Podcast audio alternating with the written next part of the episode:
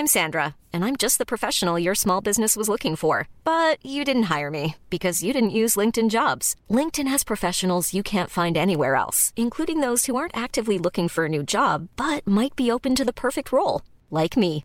In a given month, over 70% of LinkedIn users don't visit other leading job sites. So if you're not looking on LinkedIn, you'll miss out on great candidates, like Sandra. Start hiring professionals like a professional. Post your free job on linkedin.com/people today. Bonjour, dans cet épisode, je vais vous expliquer comment devenir un manager coach. Je suis Gaël Châtelain-Bery, bienvenue sur mon podcast Happy Work, le podcast francophone le plus écouté sur le bien-être au travail. Happy Work, c'est une quotidienne, donc n'hésitez surtout pas à vous abonner sur votre plateforme préférée pour être tenu au courant de tous les épisodes. Alors, je vais être franc avec vous. Quand ce terme de manager coach est apparu, il y a quelques années, j'ai un petit peu sauté au plafond. À l'époque, j'étais le manager d'une équipe de plus de 100 personnes et j'avais le sentiment de bien faire mon travail. Et voilà que, patatras, j'allais avoir une mission en plus, coach. L'expression me contrariait car manager est un métier, coach en est un autre. Je connaissais déjà le coach de manager, mais le manager coach en entreprise, non. Sans le savoir, à l'époque, j'appliquais des méthodes de management qui allaient me servir des années plus tard à théoriser le management par la bienveillance. Et pendant des années, j'ai oublié ce concept qui me semblait fumeux, ni plus ni moins qu'un nouveau concept qui n'apportait pas grand-chose.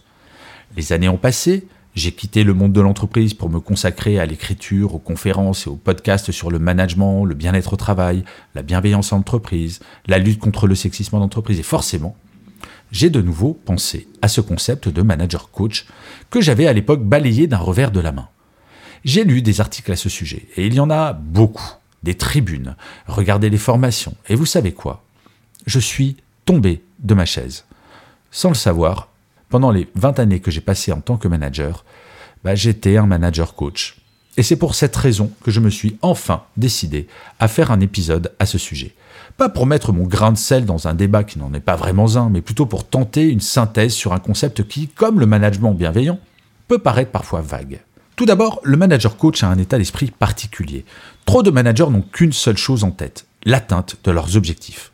Certes, les objectifs, c'est important, mais le manager coach a en permanence en tête que sans son équipe, rien n'est envisageable. Ainsi, la première préoccupation de ce type de manager, c'est de faire en sorte que son équipe puisse acquérir l'ensemble des compétences nécessaires pour individuellement atteindre ses objectifs. Un manager coach a compris que ses objectifs ne sont que la somme des objectifs de chaque personne dans son équipe. Ainsi, chaque personne, quel que soit son niveau hiérarchique, est essentielle. Il n'y a pas de petits collaborateurs ou collaboratrices. Aucune personne n'est moins importante que l'autre ou plus importante. Je ne dis pas qu'un manager coach doit oublier totalement ses propres objectifs, mais dans un premier temps, oubliez des phrases que vous avez peut-être prononcées ou entendues comme « Dites, l'équipe, vous vous rendez compte que si vous ne bossez pas, je ne vais pas faire mes objectifs ?» Ou alors « Non mais c'est pas mon problème ce que vous me racontez, je suis le boss et croyez-moi, j'ai des problèmes autrement plus importants et urgents à gérer. » Moi, personnellement, j'ai déjà entendu mon manager me dire ça quand j'étais en entreprise. Car si aucune personne de son équipe n'est plus importante qu'une autre, cela le concerne également. Le manager coach est humble et il sait ce qu'il doit à son équipe. Tout. Le coach d'une équipe de foot, si son équipe n'est plus là, il y a peu de chances qu'il batte l'équipe adverse.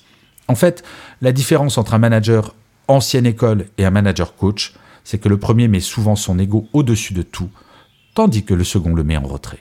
Ensuite, le manager coach est à l'écoute permanente de son équipe. Pour être à l'écoute, c'est idiot de le rappeler, mais le manager coach doit être disponible. Quand je prenais un nouveau poste, je demandais dès le premier jour à mon assistant ou à mon assistante de bloquer 3 demi-journées par semaine pendant lesquelles je ne devais avoir aucune réunion autre qu'avec des membres de mon équipe.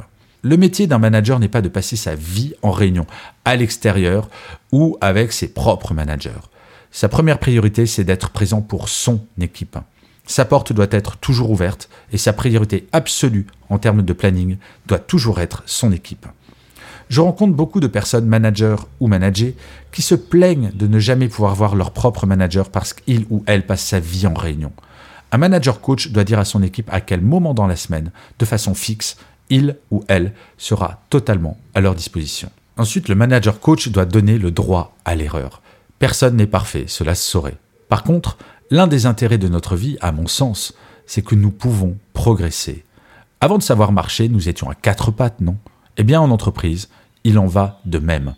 Un manager-coach doit expliquer à chaque membre de son équipe que ce qu'il attend, ce n'est pas la perfection, qu'il sait bien que des erreurs seront faites. Ce qu'il attend, c'est que chaque membre de son équipe, chaque jour, puisse progresser dans la réalisation de ses tâches et apprendre de ses erreurs.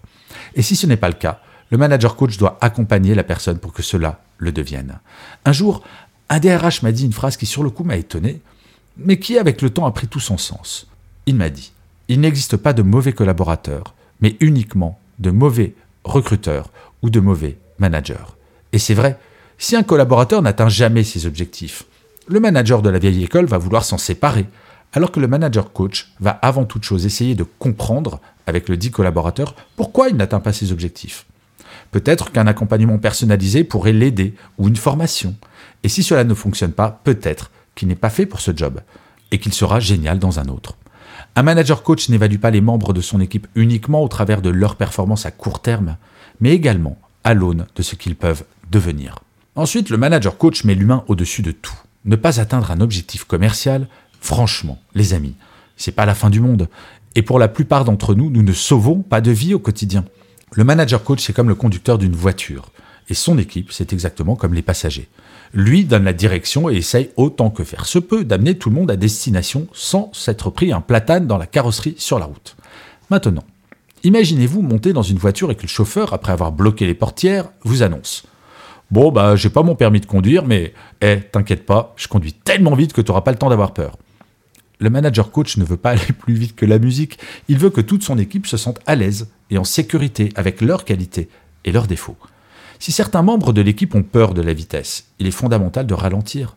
Comme aimait à le répéter la grande philosophe qu'était ma grand-mère, la force d'une chaîne se reconnaît toujours à la force de son maillon le plus faible. Le 5e point, le manager-coach protège son équipe. À l'époque où je travaillais chez TF1, l'un de mes boss m'a assez bien résumé ce qu'était un manager. Un manager doit savoir faire briller son équipe, la mettre en valeur quand il y a des succès et assumer l'ensemble de ses erreurs et de ses échecs. Pour que tout le monde dans l'équipe se sente libre d'être créatif, critique, défaillant par moment. Le manager-coach doit établir une relation de confiance à toute épreuve. En fait, le manager doit agir comme un parapluie pour son équipe. Être un bon coach, c'est être apaisant, pas stressant. Chaque niveau hiérarchique peut subir une pression de la part de son supérieur. Imaginez une entreprise avec 10 niveaux hiérarchiques et que le ou la dirigeante mette un gros coup de pression à son N-1, un manager sous sa responsabilité, et que celui-ci fasse de même avec son propre N-1, qui lui-même va faire de même. Eh bien, tout en bas de la hiérarchie, le salarié n'aura pas la pression de son supérieur hiérarchique sur les épaules, mais bien celle des 10 managers au-dessus de lui. C'est difficile de rester zen dans ce cas-là. Un manager-coach qui aurait un coup de pression de la part de sa propre hiérarchie saura passer des messages à son équipe sans pour autant être anxiogène. Un exemple ? Une directrice commerciale reçoit un coup de fil très énervé de la part de sa hiérarchie car l'équipe est en retard sur les objectifs. Le manager ancienne école dira « Bon les gars, je viens de me faire engueuler par la direction et ça c'est à cause de vos mauvaises performances. Alors, vous allez vous bouger et me rattraper ce retard si vous voulez pas que des têtes tombent. » Le manager coach lui dira « Bon, nous sommes en retard sur les objectifs. Nous allons réfléchir ensemble pourquoi nous en sommes là et si nous pouvons améliorer la situation. » 6e et dernier point, le manager coach aime son équipe. Ouais, je sais bien ce que certains vont se dire en entendant ça. Oula, ça y est, Châtelain-Bery est un bisounours, on en a la preuve, c'est officiel. Aimer son équipe, cela ne veut pas dire tout passer à son équipe. Cela ne veut pas dire les trouver géniaux en toute chose. Cela ne veut pas dire être love de tout. Je sais que cette comparaison n'est pas parfaite en tout point, mais là, elle s'impose.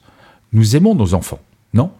Et pour autant, admettons que parfois, ils nous tapent sur les nerfs, que parfois ils nous déçoivent, mais à chaque fois que cela se produit, nous ne sortons pas la machine à baffes. Nous parlons avec eux pour qu'ils comprennent comment ils peuvent progresser. Un manager-coach, c'est exactement comme un parent. Il doit parfois dire des choses difficiles tout en restant bienveillant. Donc oui, je l'affirme, un manager-coach doit aimer son équipe, toute son équipe. Une étude a malheureusement montré qu'un manager allait passer en moyenne 80% de son temps avec 20% de son équipe. Un manager-coach n'a pas de chouchou et s'il en a, il ne doit en aucun cas le montrer. Comme quoi, vous voyez, il n'y a que les idiots qui ne changent pas d'avis. Je trouve ce concept de manager-coach extrêmement intéressant, tant il complète celui de manager bienveillant. Forcément, il faudrait que je réponde à la question suivante. Mais un manager bienveillant n'est-il pas forcément un manager coach ? Eh bien, tout est dans le forcément. J'aurais tendance à répondre à cette question en disant « malheureusement non ».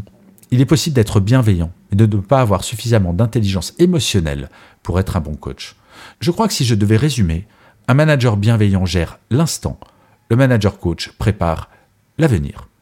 Je vous remercie 1000 fois d'avoir écouté cet épisode de Happy Work. N'hésitez pas à commenter, à partager, à parler de Happy Work autour de vous. Ça, c'est mon Happy Work à moi. Je vous dis rendez-vous à demain, puisque je vous le rappelle, Happy Work, c'est une quotidienne. Mais d'ici là, plus que jamais, prenez soin de vous. Salut!